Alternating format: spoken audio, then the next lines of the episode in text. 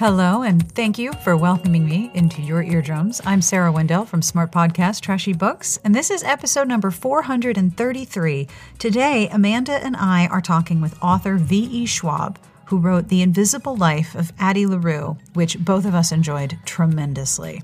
We are going to talk about the 10 year process of writing it and the power of telling an immortality tale about a person who walks through history as a woman. In talking about immortality, we also talk with some detail about death, loneliness, grief, and death rituals. So if that's not something that you can engage with right now, that is okay. I just wanted you to know. Very specifically, at minute 42 to 43, we talk about very specific details about spreading ashes. So if that is not something you can handle, skip that minute at minute 42. Also, stay tuned at the end for a special surprise when Amanda's roommate finds out who Amanda is chatting with. It is super adorable. I will have links to all of the books and where you can find VE or Victoria Schwab on the internet should you be curious. So do not worry, all of these books will be linked in the episode. This podcast episode is brought to you in part by a new sponsor, Headspace. 2020 has been a lot, and Headspace could not have come at a better time for me personally. Headspace is your daily dose of mindfulness in the form of guided meditations in an easy to use app. Headspace is one of the only meditation apps advancing the field of mindfulness and meditation through clinically validated research. Need some help falling asleep? Headspace has wind down sessions that their members swear by. Amanda loves those. And for parents, there are morning meditations you can do with your kids. Whatever the situation, Headspace really can help you feel better. Headspace's approach to mindfulness can reduce stress, improve sleep, yes, boost focus, and increase your overall sense of well being. I just completed the beginner course today, which I really liked, especially because it gently taught different steps and techniques that made meditation seem much less intimidating and daunting. I also like the live group meditations and the options inside the app to take a break for three to five minutes. It's easy to fit it into my day, and it definitely makes a cumulative difference in how I feel. Headspace is backed by 25 published studies on its benefits, 600,000 five star reviews, whoa, and over 60 million downloads. Headspace makes it easy for you to build a life changing meditation practice with mindfulness that works for you on your schedule, anytime, anywhere. You deserve to feel happier, and Headspace is meditation made simple. Go to headspace.com slash Sarah. That's headspace.com slash Sarah for a free one month trial with access to Headspace's full library of meditations for every situation. This is the best deal offered right now. So head to headspace.com slash Sarah S A R A H, today. Thank you, as always, to our Patreon community for keeping the show going and making sure that every episode has a transcript and is accessible to everyone. If you would like to support the show, go to patreon.com slash smartbitches. Monthly pledges start at $1. It is a wonderful community, and we deeply appreciate each and every pledge. Thank you again, Patreon community. You look fabulous today. We have another new sponsor this week. This episode is also brought to you in part by One Hope Wine. One Hope is a Napa Valley winery built on hope and rooted in purpose.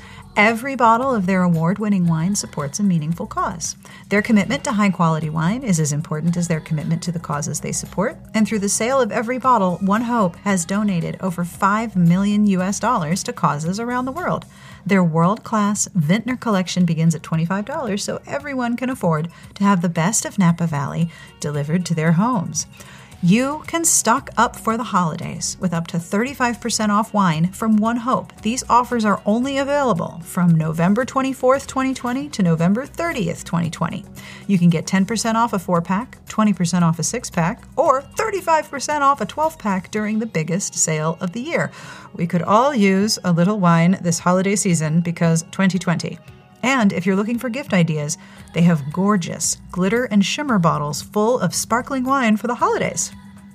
Visit onehopewine.com forward slash Sarah or use code Sarah for $10 off your first order. This is a first time customer only offer and it's only available through November 24th through the 30th, 2020. So visit onehopewine.com forward slash Sarah and use code Sarah, S A R A H, for $10 off your first order.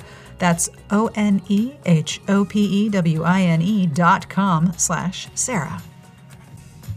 As I mentioned, I will have links to all of the books that we talk about, and I will end the show with two jokes, two whole jokes just for you because it's holiday week and I couldn't choose between them, so you win. so please make sure to stay tuned to the end of the episode. But now let's get started with this podcast with me and Amanda and V.E. Schwab.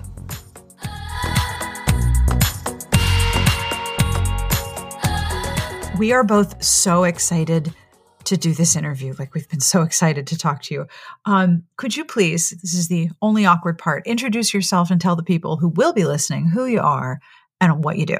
Of course, of course. Uh, I am Victoria Schwab. I often write as V.E. Schwab. I am the author of 20 novels, I guess, at this point, across the Whoa. spectrum of middle grade, YA, adult, and graphic novels.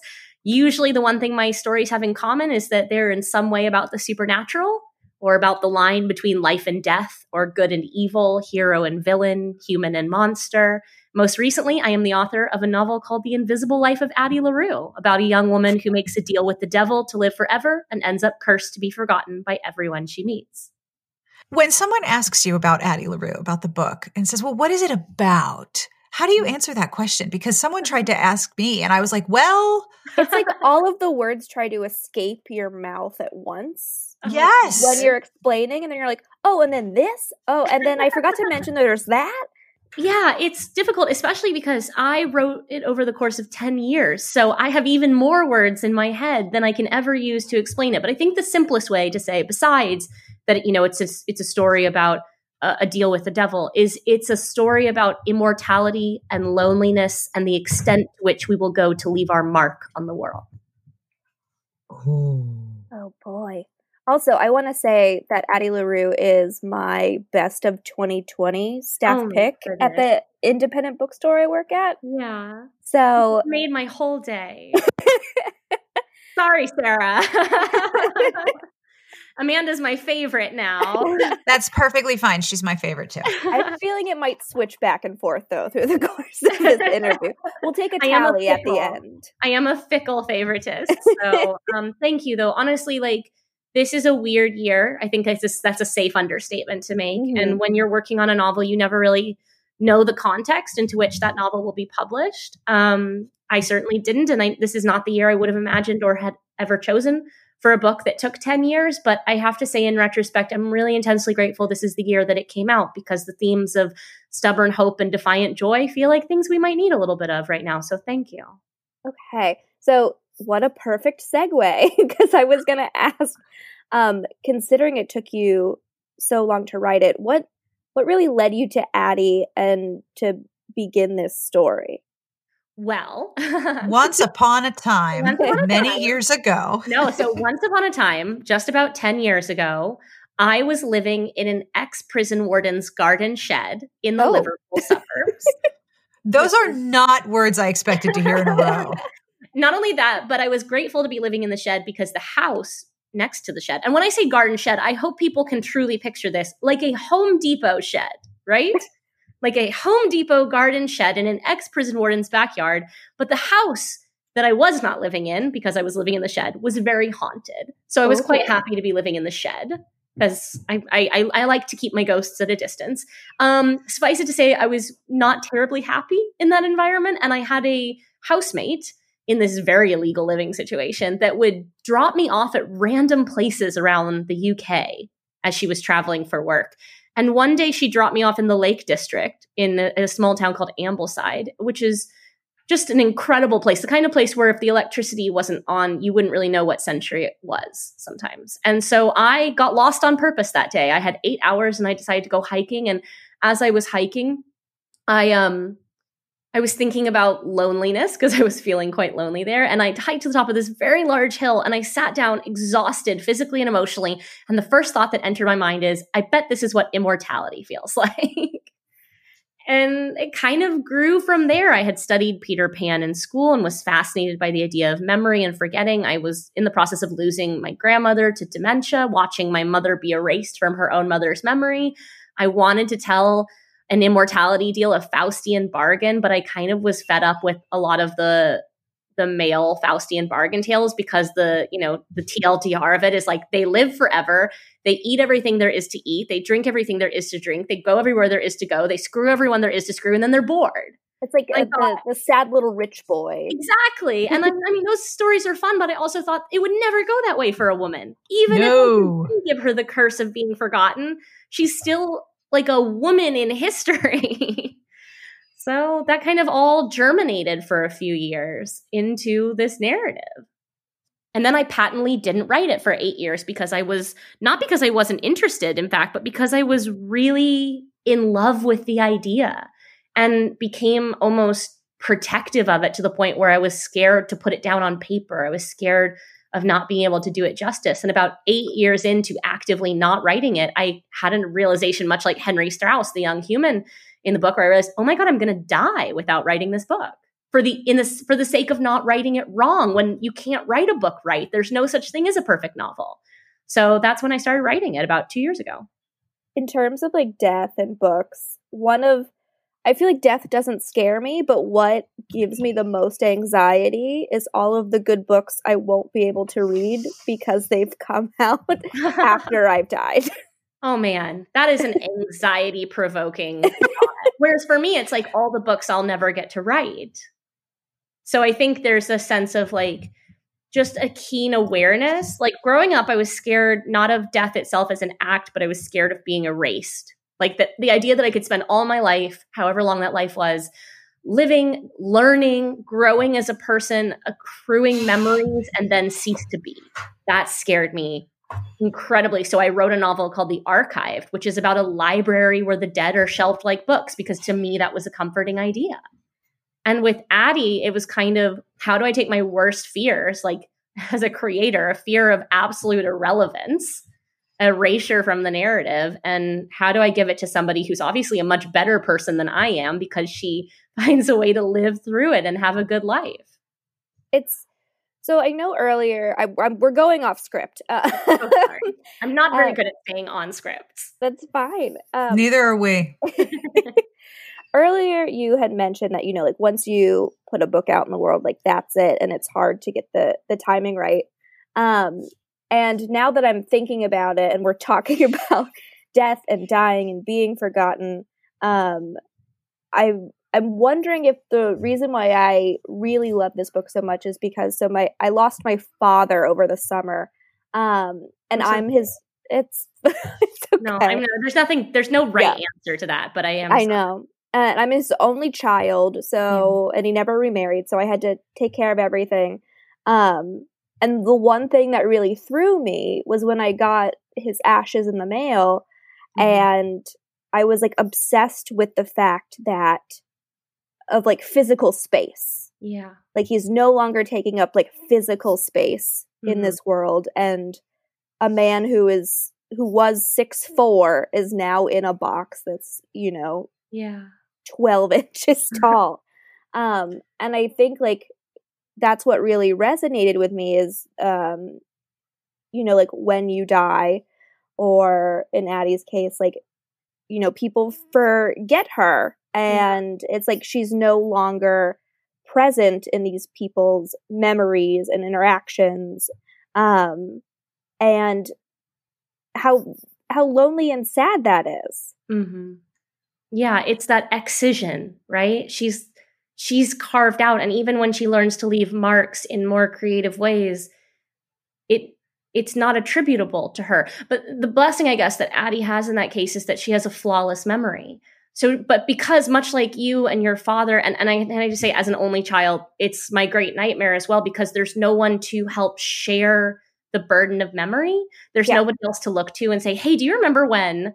Because when you don't have siblings like nobody else was there and um, I think with Addie, the loneliness of that stems from the fact she remembers, but also at what point do you not trust your memory when you're the only keeper of it? She she describes in the novel that often she feels like a museum that only she can visit, and like yeah. she feels her. She kind of has this neurotic tick of of circling memories over and over again because she's reliving them. It's her only thing. She doesn't have an object that she can pick up and think, remember when. She doesn't have, you know, photographs. She doesn't have a journal. She doesn't have like it's all inside her head at all times. And I think that creates an incredible paranoia of the fallibility, even though she knows her memory is infallible. In the rest of us, I think the fallibility of memory is one of the most like I'll wake up in the middle of the night with panic attack about my parents dying, and I'll just think, God, I like need to capture them on camera more. I need to capture them yeah. on video more. I need to find a way to protect and archive them because I have a really bad memory.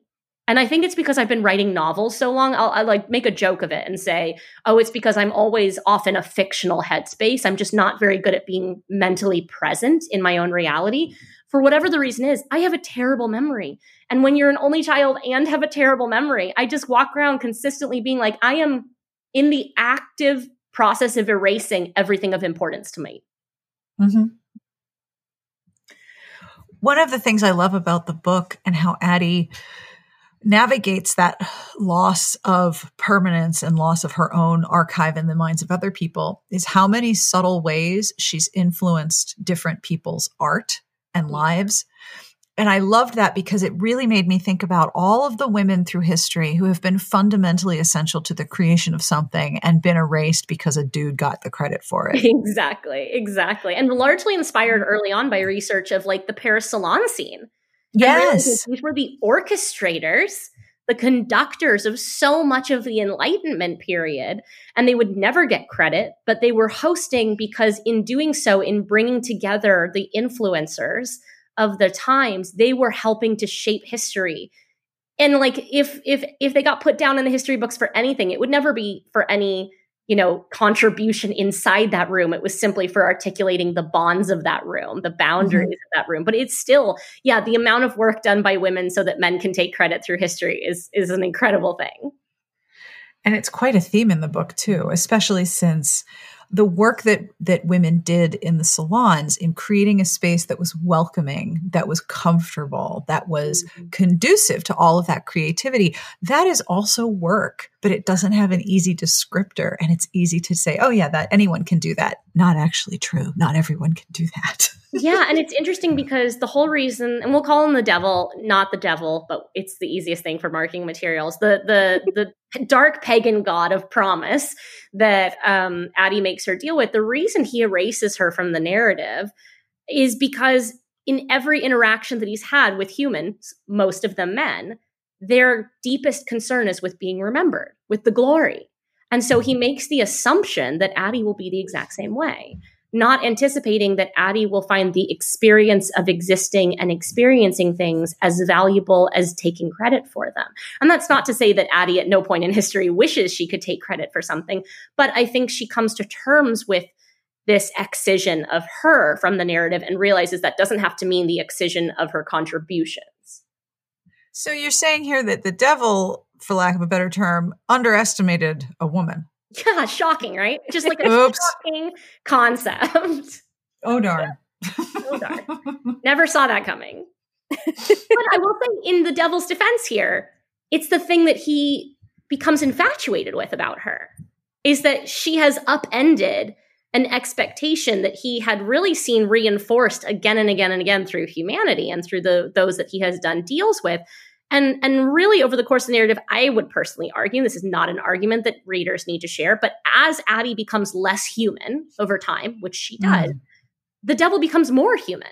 And she humanizes him and not in the way of like all women want to save broken men. It is not that kind of like archetypal uh, hypothesis. It's more just that like she upends the narration that he has built for humans. Mm-hmm. I will also say that uh, I am I am an Addie and the Devil shipper. that's, a, that's a fine thing to be. so I know. So I'm I'm sure there will be two camps upon reading this book, but that is the camp I am firmly in. Um, I mean, I I wrote them a romance. Like it's not a romance. I mean, it's a complicated romance, right? It's a highly abusive relationship, and oh, so oh, yeah. I had to work really hard to create a compelling relationship built through antagonism into camaraderie, into the sheer fact of having nobody else, and from there into a toxic romance. But like, I feel like it was an organic path for them to follow when you're the only constant in somebody else's life and they're the only constant in yours. Well, I'm I'm a frequent villain shipper, and Oh, I'm sure it's something I should talk to my therapist about eventually. Oh, I mean, I wrote him to be. I wrote him in the hopes that that some people, not all people, but that some people would would enjoy their relationship. They are certainly probably meant for each other in a lot of ways. I would agree. Um, so it's it's taken you quite a long time to finish the book. Um, how do you feel now that it's it's out? Do you miss working on it? Was there a point at in writing where you're just like, okay, I just have to stop. I have to stop messing with it um, and just put it out there. I mean, not to be melodramatic, but this is it's going to sound that way. Like I grieved. I grieved for about 6 months after it was done because this thing had taken up such an incredible amount of my heart and headspace for a decade.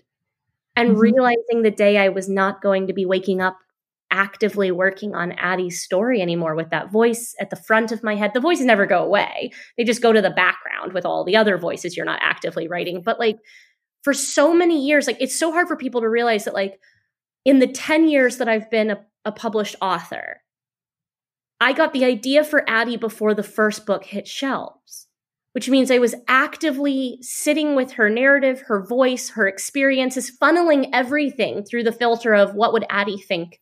What would Addie do? How would Addie move through this space? For 10 years, along the backdrop of every other book I had come out. So she was a companion. She was a passenger in my life. And I think it's one of the reasons I didn't want to write the book is I I just didn't want it to end.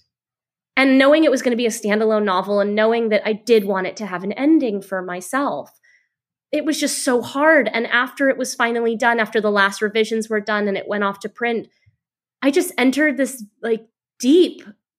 I, I mean, there was an open grave inside me. Like I didn't know what to do. I didn't know how to fill it. I was per- petrified by the idea I would never have another book like this. Like it's at the far literary end of my creative spectrum. It's a standalone. It's a book that took 10 years. And I thought, oh my God, I got to find something to fill in the hole. And like I kept dumping ideas in, in this almost like manic terror of having a new Addie. But the problem is I didn't realize that Addie was going to take 10 years when I first started thinking about it. So maybe I do have an Addie, another one. Maybe I don't. But living in the fear of what if this never happens again is something I'm still dealing with.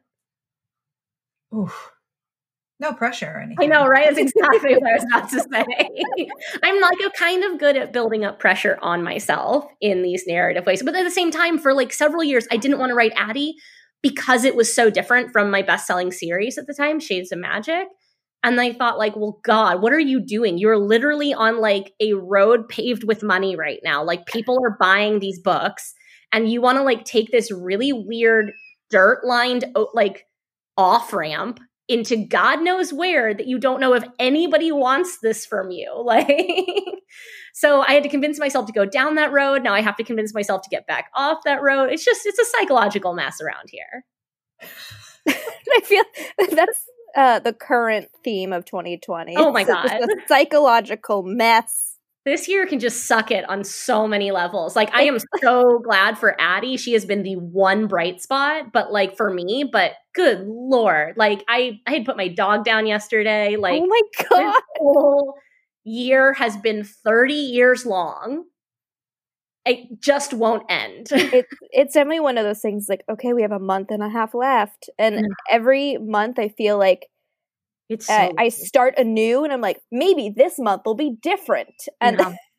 I mean, every year, every month is a year, and every year there's some new terror to have, right? Like, and it's been such a such such whiplash to have like kind of the current peak of my career on the one hand in a year that just cannot seem to get its shit together on the other hand like i'm i'm coming to you from france right now right a beautiful place to be but not my home like this is my Mhm. parents house i came down here from scotland where i live with a carry-on suitcase on march 18th because that was when the first lockdown started here and I genuinely thought, well, I'll be here for maybe three weeks, four weeks. I just like eight and a half months later. Like this year is so full of shit, it really is. you know? That was just a sidebar rant, but I am very grateful that Addie seems to be like the one thing doing well this year. And I mean, you know, potentially the barest version of democracy, but on the whole, like 2020 is going to take up 75 pages in a history book.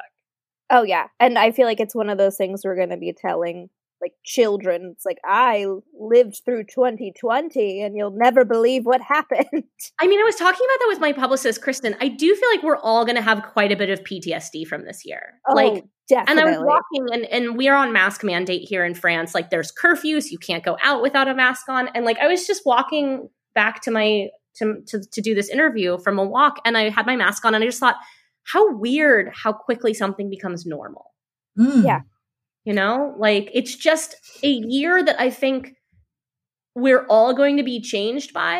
and We're Yes. all going to have scars from, whether it's like the COVID of it, the election of it, like just being gaslit to shit for four years. Like it's just a year that I think any one of us who's lived there, like the poor teenagers who like didn't have high school, like who like didn't have any of their experiences they were supposed to have college kids who like got into their dream schools or got into any school if they wanted to and suddenly like aren't having any experiences people who are like taken back into like bad households that they thought they'd escape like it's just a shit year.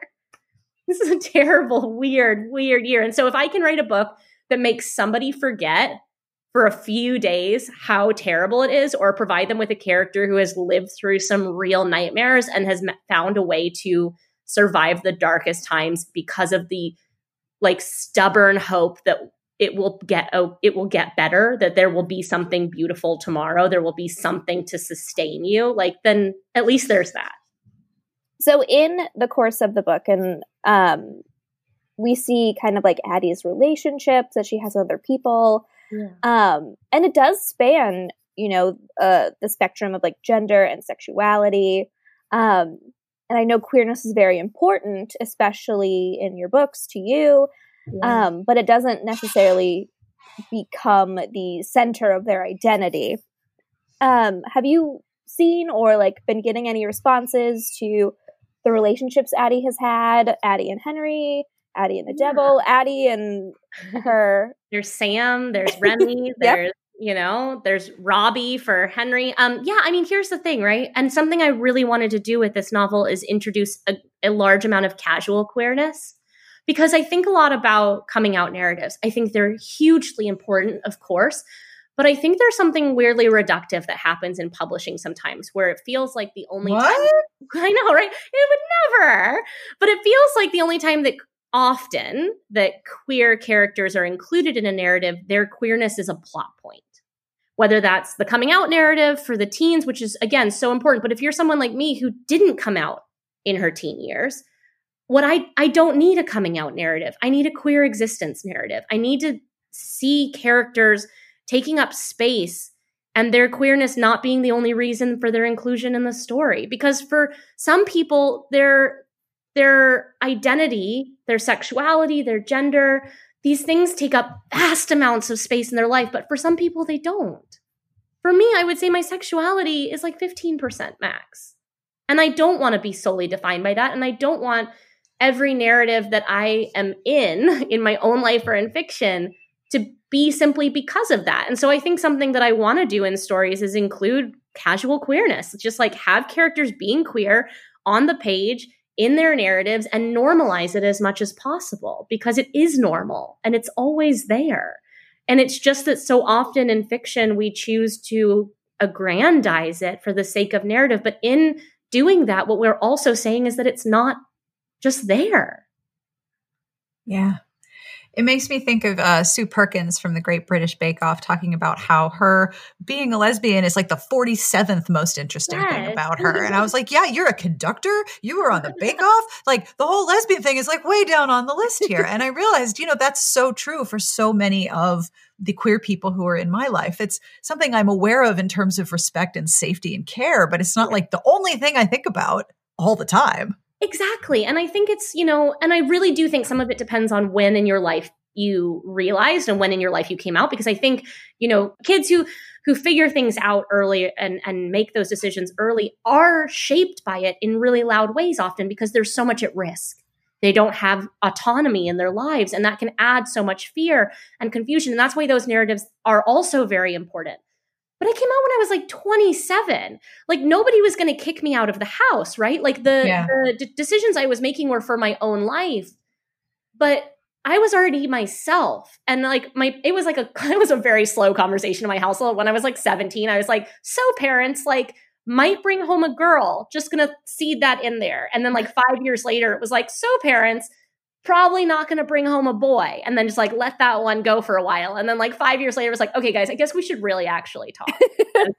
Like bless you all. You were just um, like long conning. That's it was it was a very long con. Yeah so i just think that diversity of narrative in terms of how much weight we give aspects of identity is also really helpful because again some of us just really want to see ourselves depicted normally. I particularly liked it. I I describe myself as like a chaos bisexual.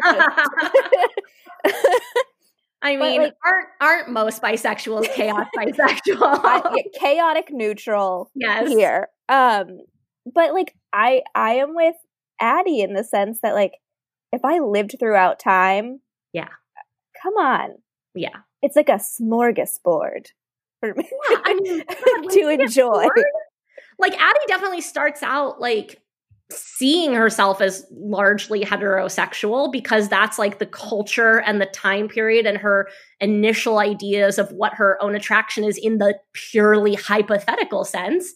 But then, like, you know, a hundred years in, and as she starts to realize, apparently it takes her a hundred years, which sorry, the rest of us got there a lot faster. But that, like, you know, it's about the person, not the gender. It's it's about like how she connects to humans. And I mean, I would certainly argue that none of the three main characters are anywhere near, anywhere near straight. Like you're not going to tell me that a pagan god of darkness and promise is is anything oh but oh, God, no. so Addie, to to live the way she does, it's it would be easy to kind of sink into a deep puddle of despair and never leave it. Um, and sometimes she does. Um, yeah but she still finds like that light at the end of the tunnel to keep going and there's a tenacity there um and we we've talked about this earlier about how a lot of immortality stories focus on men um and both Sarah and I agree that it was kind of very scary but also very exhilarating to read about a woman navigating this immortality on her own mm-hmm. um, and the strength that it would take for Addie to keep living in a world that, you know, doesn't value women. Mm-hmm. Um, so what was it like? like yeah, I mean, not being thing. bummed out twenty four seven. So here's the really fascinating thing about about storytelling is that like often the longer you sit with an idea, the more it changes. And the first version of Addie that I concocted was all of those things deeply depressed, deeply weary, and looking for the way out. And then I realized I needed her to be the exact opposite of that because Addie has an out button the entire time, right? All Addie has to do essentially say is, I surrender. So I had to look at what kind of person wouldn't. And look, like spite carries her for about 50 years. Like being pissed at the devil gets you a certain amount of distance. But I kind of think it's the same way as looking at a lot of the hardships from this year. Anger will get you a certain amount of the way, but hope will sustain you the rest. Mm-hmm. Like you can't have one without the other and have any any aspirations of longevity. And so basically that's the realization that Addie comes to. I often joke that her narrative is one about the five stages of grief for her own existence, which is that like she is very scared and very angry for a period of time. And then she realizes that spite won't do it. Mm-hmm. Because mm-hmm. if she was somebody who just relied on anger and spite, she would burn out. You know, she would absolutely burn out. And so, what I had to give her instead was this relentless optimism. You know, and and and I think this is a year in which we talk a lot about small joys versus big joys. Most of us are not getting a lot of big joy with a capital J this year. But when I'm in, in a depressive episode, when I'm struggling, I don't go looking for big joys. I look for a reason to get to tomorrow.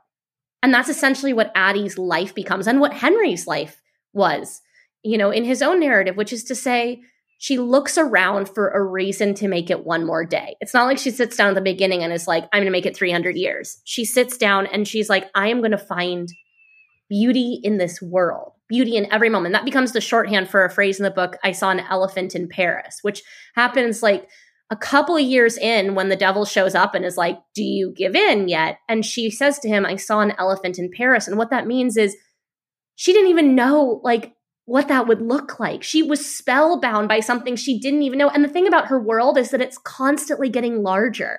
At the beginning of the narrative, she's never been more than 30 miles beyond her village to Le Mans.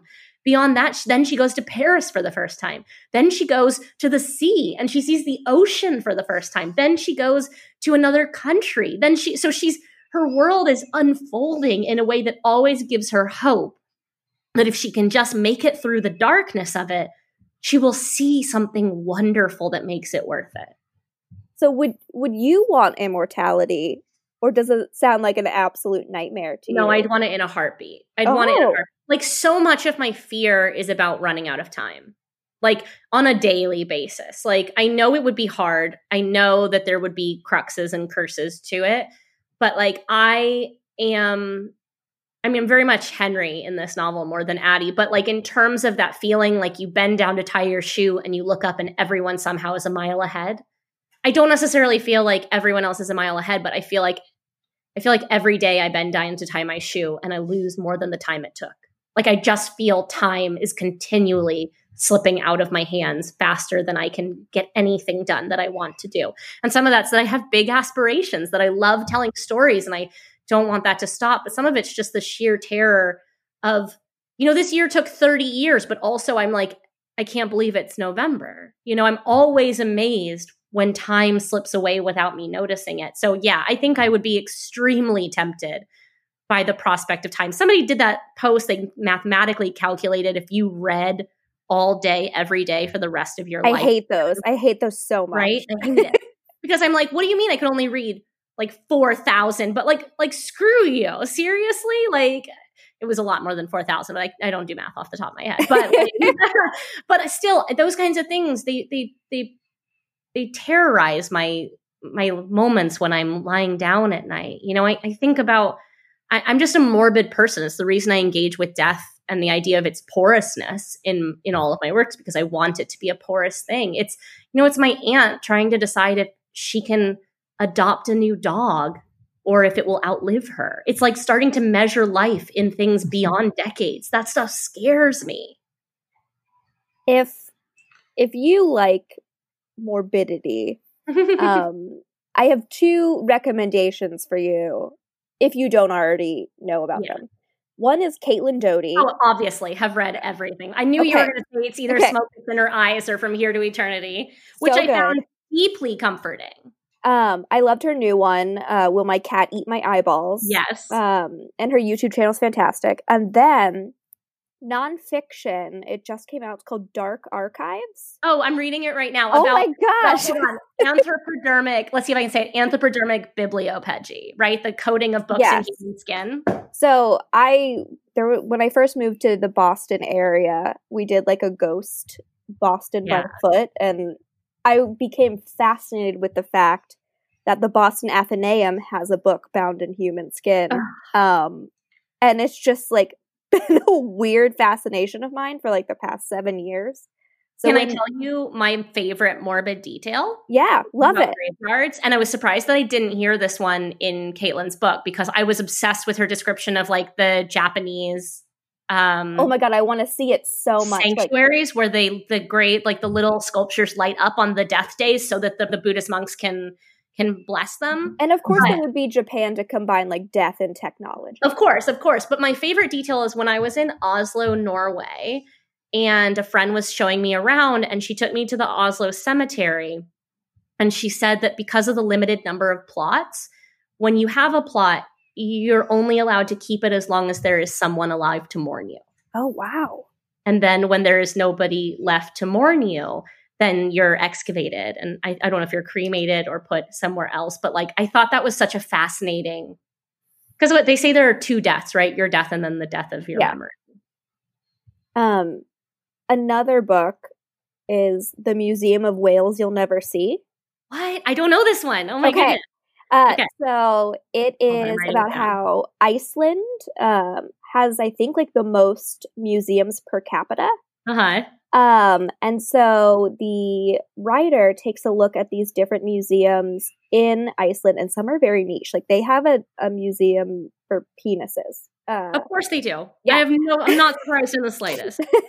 and so she like visits each museum and kind of like looks at Iceland and its culture through like one artifact Yeah. at the museum. It it's That sounds weird amazing. and bizarre and just I don't know. I've been wonderful. I can't believe you you you found one I had Yes. not heard of. Also, Sarah, I'm sorry we went off on like a very weird morbidity tangent there.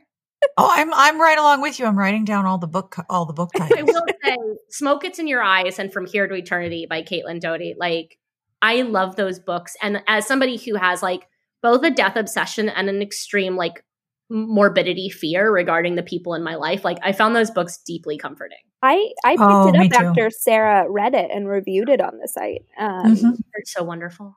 It was it was great.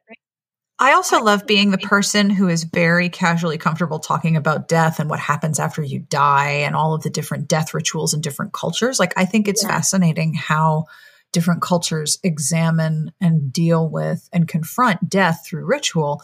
Um, but I'm I'm always like, oh, did you know that so and so in this culture they do this? And people are like, okay, I need to talk to somebody else right now. We would get along very well though at that cocktail party because I would Yes. also. I mean, that's how. What is it? That's how the two women who do um, "Stay Sexy" and "Don't Get Murdered" what's it called? My favorite Yes. murder met because they were both at a cocktail party and they were the ones who like wanted to discuss serial killers Yeah. and nobody else did. I also will say the detail that I found most soothing because I do think about the way in which we engage with death a lot uh, and how like puritanical societies have such an such an unhealthy relationship. But I was thinking about the Japanese cremation rituals and that the family's job is to pick out the bones Yes. that like didn't burn up. And I thought, what a soothing, like what an incredible interaction and like grieving process to have that physical proximity with with that body.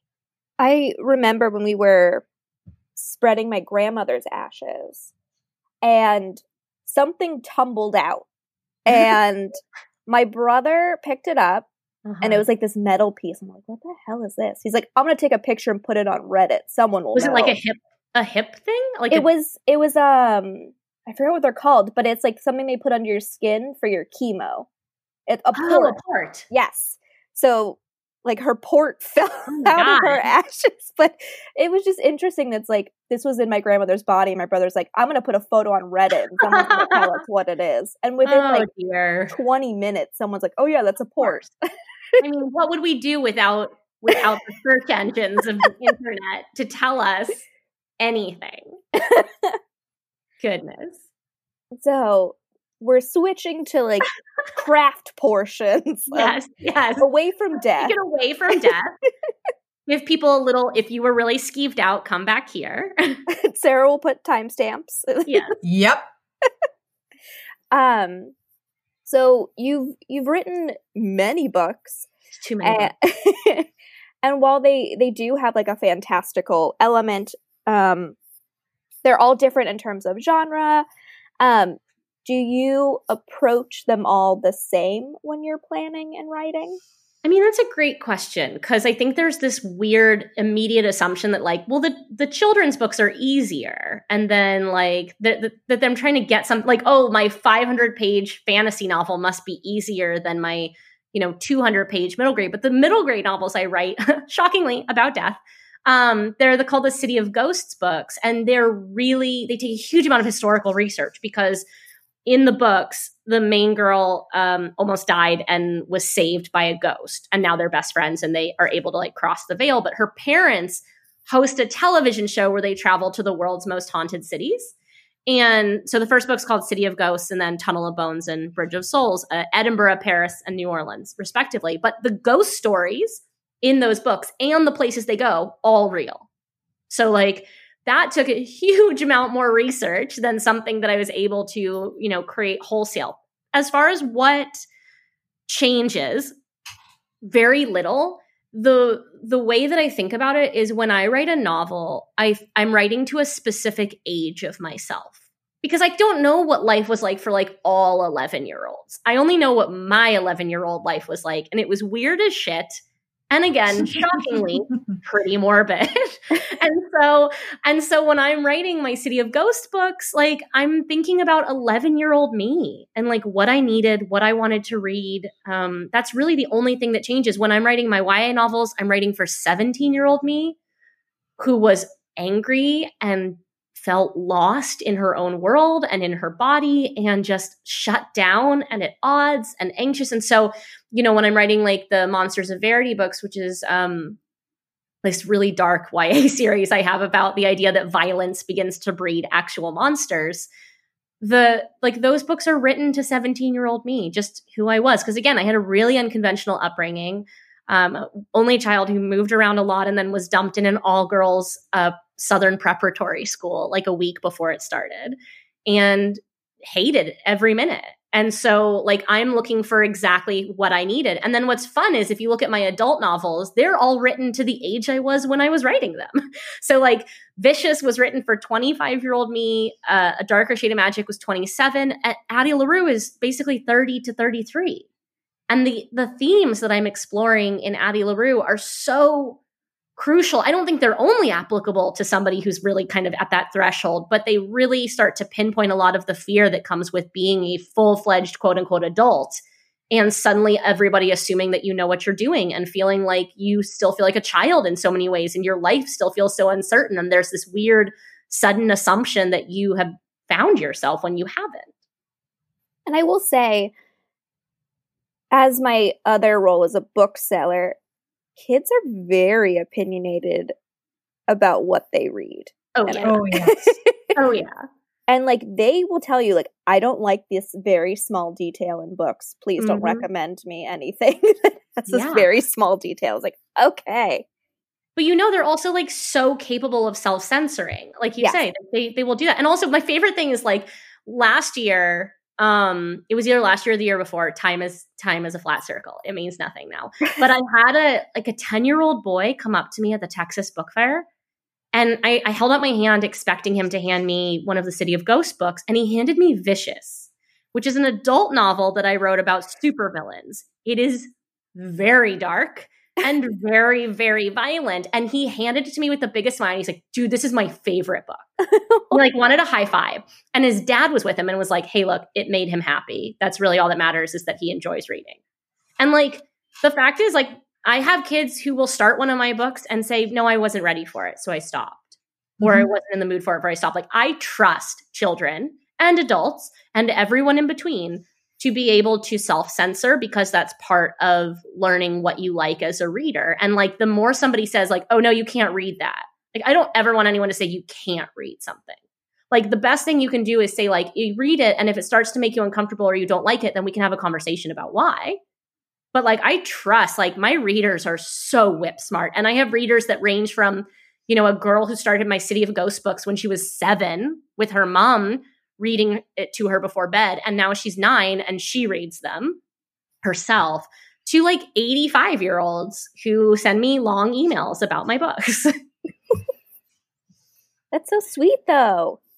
Just across the game. My goal is this is my little train, right? And I'm just trying to capture everyone along the train, right? I just want to groom them young. I need to write a picture book, but it would probably be about death. I mean, there are some about death. There are. They're amazing. Um, so you have many characters in your arsenal. Um, do you have a particular attachment to any any of them? Do you feel you're more like one, or you wish you were more like one? Kind of like who I am versus who I want to be. Yeah. I think that's a really good way to phrase it because there are definitely characters that I put a lot of myself into, like Henry Strauss. I wrote him. He's who I would have been in Addie LaRue. He's who I would have been if I hadn't found writing. That kind of lost. And then there are characters like Lila Bard in the Shades of Magic books that I am not like at all, but I wish I could be like. You know, fearless, a little bit more reckless, a little more able to stand up for herself. And I think I do a pretty good job of it, but this is someone who just truly gives no fucks about like what other people are going to tell her she can and can't do. And I think in a lot of ways, Addie LaRue was an aspirational character for me in terms of the way that she can find that silver lining. And um, yeah, I think I feel really, I feel a strong attachment to almost all of my characters because I wouldn't write them if I didn't. Like they have to captivate me. I don't do placeholders. I don't do, especially like secondary characters and tertiary characters. My rule is regardless of how much space the character takes up in the novel, they should be able to be the main character of their own story. That's a good rule. Yeah, because you might meet them for like a page, but I guarantee you those are the ones that become a fan favorite because like they give you just enough and you can tell that there's more. Oh yeah, that's usually how a lot of romance readers are. It's like, yes. yeah, I know this person has seven million brothers and they're going to get their own book, but I want to know about this really shy shopkeeper that was on page for like three seconds. Exactly. I did that with a character in my in a darker shade of magic. He was supposed to be on page. His name is Ned Tuttle. Ned Tuttle the third, and he has no magic, and he really wants to be a magician. And you meet him for like a paragraph in chapter one, and I thought, well, that's enough with him. And dude comes back through that entire series, like he just would not get off the page. Like jokes on you. yeah, he just kept resurrecting, and he's in the next series too. And I'm just like, dude, I can't. Like, I like you now. Like, congratulations, you you sunk your teeth in, and I was I, I admired that. Can you share what you're working on presently? Oh my goodness. Um, a, l- a little bit, but the good news is I'm working on so many things that a little bit is still probably too much. Um, what I'll say is I'm currently working on Threads of Power, which is the next arc of the Shades of Magic series. Uh, so three more books. And I am also working on a comic book called Extraordinary that's set in the world of Vicious and Vengeful, my supervillain books. Ooh. I have the third book in my City of Ghosts trilogy, the New Orleans book, Bridge of Souls, coming out in March. And I am currently on the writer's room for my TV show, which is makes me so happy because it's basically like Buffy meets Killing Eve. Oh. About a teenage girl named Juliet who happens to be a vampire who has a crush on a new girl at her school named Calliope. And she decides that Calliope is going to be her first kill. But when she goes to bite Calliope, Calliope goes to stake her through the heart. And it turns out that the new girl is a vampire hunter. And so it's just like a really fun genre, super gay, like the, the show I wish I'd had as a teenager that probably would have taken me like a lot less time to come out if I had. so that's at Netflix. And um, we're about halfway through the season in terms of writing it right now. That's exciting. Yeah, I'm really excited. It's based on a short story I wrote in an anthology called Vampires Never Get Old that came out I was a couple months just ago. gonna say, I'm like, I'm pretty sure I read this story yeah, yeah, yeah. Vampires Never Get Old. Exactly. So First Kill, which was my short story in there, is the thing that's becoming a Netflix show. Uh, that's amazing. I know, I'm really, really excited. Especially because so many of the characters, like it's the kind of characters that get tokenized and get put on the fringes of a narrative. And this is like there's the central players. Um, are there any books that you're reading right now and loving that you want more people to, oh, to know man. about? I, am like, so I've read 99 books so far this oh year. Oh my God. Nice. I'm, I'm a monster. But what I will say is like, I'm now going down. So one of the best books I read this year, The House in the Cerulean Sea by T.J. Klune, because I feel like it was the book we all needed this year and that it's like a big gay sweater. Like it just yep. wraps you up. It's just warm, comforting read. Everyone in my family loved it. Um, I am currently going on like a backlist hunt for Diana Wynne Jones. Ooh, I'm currently reading Fire and so Hemlock, Dogsbody up next because I realized I'd only read like three of her books. So I'm doing like a deep dive. I also just finished a book called We Ride Upon Sticks. Yes which I love. It was a delight. I always describe it as think of like an 80s teen movie yes. meets like a sports underdog story, but add in witchcraft. Exactly. Like accidental coven in 1989 field hockey team. Like it was just, and I just, I don't know. I went in knowing I would like it, but by the end, I just really, really loved it. It was a quirky little book. I enjoyed it. Yeah, highly, highly recommend. But I think that's that's all the questions we oh, had. Man. I know. This was such a delight. I'm so sorry we went on to death for so long. I just No, don't worry. It I was actually thinking while you were talking, looking at the the news every morning and how high the death toll is in the United Yeah. States and how many more people are dying every damn day. Yeah. Yet because of the conditions of the pandemic and because of the contagion and because American culture does not deal with death as Mm-hmm. intimately, it's very sanitized and bound and, and has a boundary, Yeah. a lot of boundaries. Um, grieving is not something that Americans collectively do. No. It's not a cultural element that Americans share. And it, the inability and the lack of access to understand grief and loss because we're all s- separated from each other makes it even harder to understand the full devastation of, of coronavirus and i think that's one of the reasons why i find different cultural death rituals so interesting because the ones in the culture into which i was born are so unsatisfying for me yeah, they're unsatisfying even in ideal times. And right now, I just think we're creating an entire generation full of deeply scarred oh yeah um, individuals because not only do they not even have the bare minimum highly sanitized grieving practices, but there's truly no grieving None. opportunity right now, no community. And we're also in, you know, we're deeply lonely as a society right now. We're also deeply separated and to not have that processing, to not have that opportunity. I don't know. It's a time when I think like you're going to go two ways as a reader. Like you're either going to seek for something that is just completely fluffy forgetting, but if anyone, you know, is is listening to this that wants to just find maybe like kind of like a quieter kind of comfort, I think Caitlin Doughty's books um as somebody who has a fear of death and is death obsessed at the same time, I just found the comfort in thinking about communal grief and the the, the generations through which it has existed to be to be deeply helpful. absolutely and and ritual has purpose Exactly. Um, exactly. I have one tiny request. Of course. Um, my roommate is a huge fan. She has a bookshelf dedicated to your books, oh man, an and altar. I, do love it. various ephemera. I love an Now altar. She's been having a rough year. yeah. Could you say hi to her? What's her name? Come in, Stephanie. It's Come in, Stephanie. Cobb. Oh my god. Put the Hi, headphones in. How are you doing? I'm okay. How are you? oh, I'm okay. I'm okay. It's kind of a shitty year. Um, so we were just talking about that and everything that goes with it. But it, I, it's just like we're all kind of talking about loneliness and what a weird year it is in that way. And I heard that you have a few of my books. Uh, and I just wanted to say yeah, I definitely do. a, a few, just a couple, just a whole shelf full of them. It's totally fine. yeah.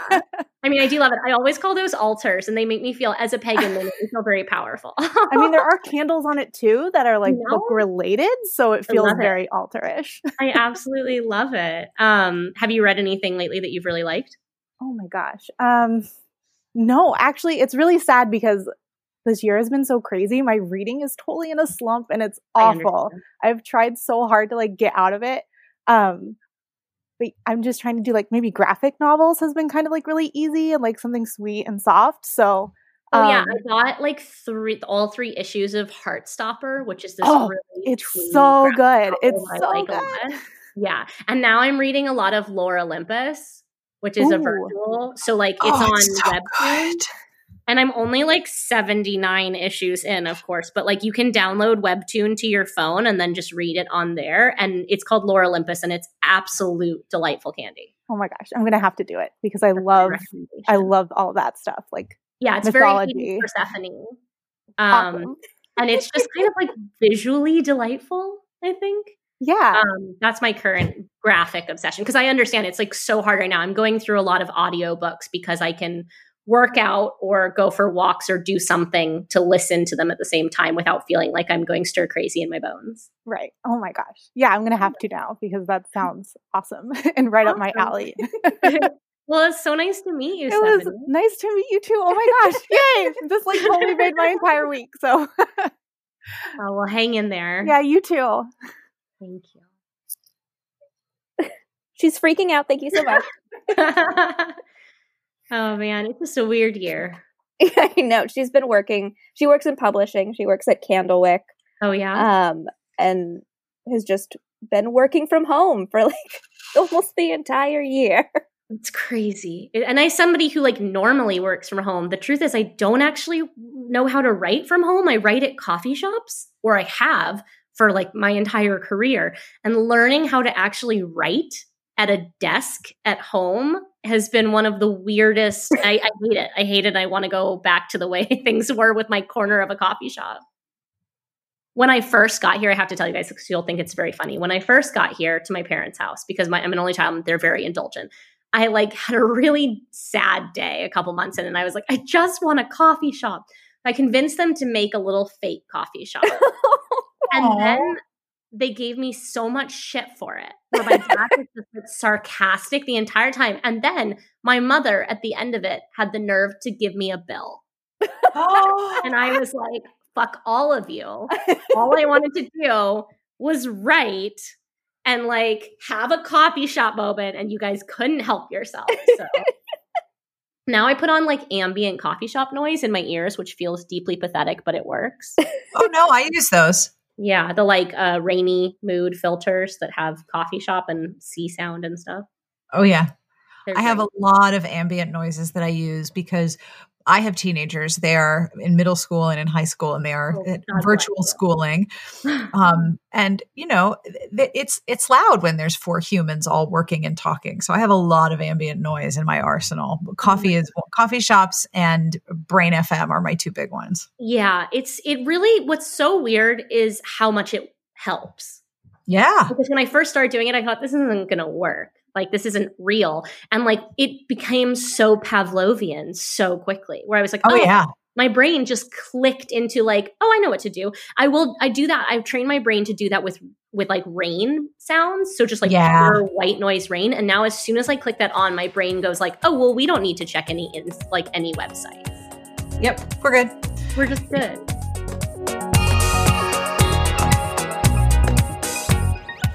And that brings us to the end of this week's episode. Thank you again to V.E. Schwab for hanging out with us. And thank you to Victoria's publicist, Kristen Dwyer, who is fabulous, who set this all up and uh, did so across many time zones. I hope you enjoyed this conversation. If you are curious about these books, have a look at the show notes at smartbitchestrashybooks.com slash podcast. I will link to all the books and where you can find V.E. Schwab's work. This episode is also brought to you by Ritual. Ritual is a daily multivitamin now available in Essential for Kids. Ritual knows how difficult it can be to get your kids the nutrients they need. That's why they made Essential for Kids to help fill gaps in the diets of ages 4 through 12 without making a single compromise to quality or taste. Not only do they have a natural citrus berry flavor, but they're also convenient by design. Each gummy features a three in one design that combines a daily multi, vegan, omega 3, DHA, and a good source of fiber per serving. I like Ritual because it is so convenient. The delivery schedule means that as soon as I run out, I get more. And the literal transparency is pretty neat, as in the capsules are see through and I know exactly what is inside each one because the information is provided in the packaging. When it comes to what goes into our kids' bodies, They've got being picky down to a science, at least mine do. That's why Ritual is offering my listeners 10% off your first three months. Visit ritual.com slash Sarah to start your ritual or add Essential for Kids today. That's ritual.com forward slash Sarah. And if by the end of this episode you don't know how to spell my first name, I am very sorry. It is S A R A H. I mean, there's multiple ways to spell Sarah, but that's the way I was given. Now, I will have links to everything we talked about and I will have links to all of the books. But really, what you're here for is the joke. So, bad joke, here we go. I have two.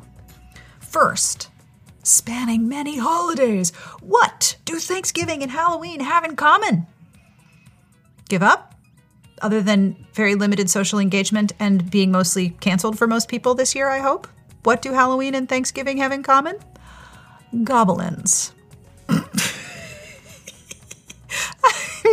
that was so silly and charming. I loved it very much. But I have a bonus joke because I couldn't choose. And you get to tell me which one you think is better because I would love to hear from you. You can email me at Sarah, S A R A H, uh, at smartbitchestrashybooks.com. I would love to know which one you like better because here's the second joke because I'm very generous.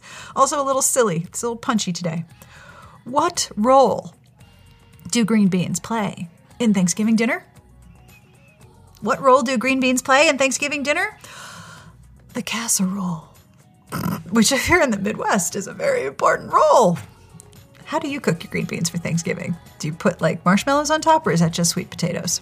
We are not having green beans because there are only four of us and only two of us eat green beans. So we're doing roasted mushrooms and stuffing and turkey and homemade cranberry sauce with ginger and um, and also wine. Did I mention there would be wine? There will definitely be wine for me and the husband. Yay!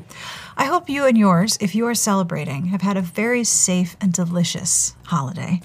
We will be back next week, but until then, please, we wish you the very best of reading. Please stay safe. Wear your mask. Smart Podcast Trashy Books is part of the Frolic Podcast Network. You can find more outstanding podcasts to subscribe to at frolic.media slash podcasts gobble goblins.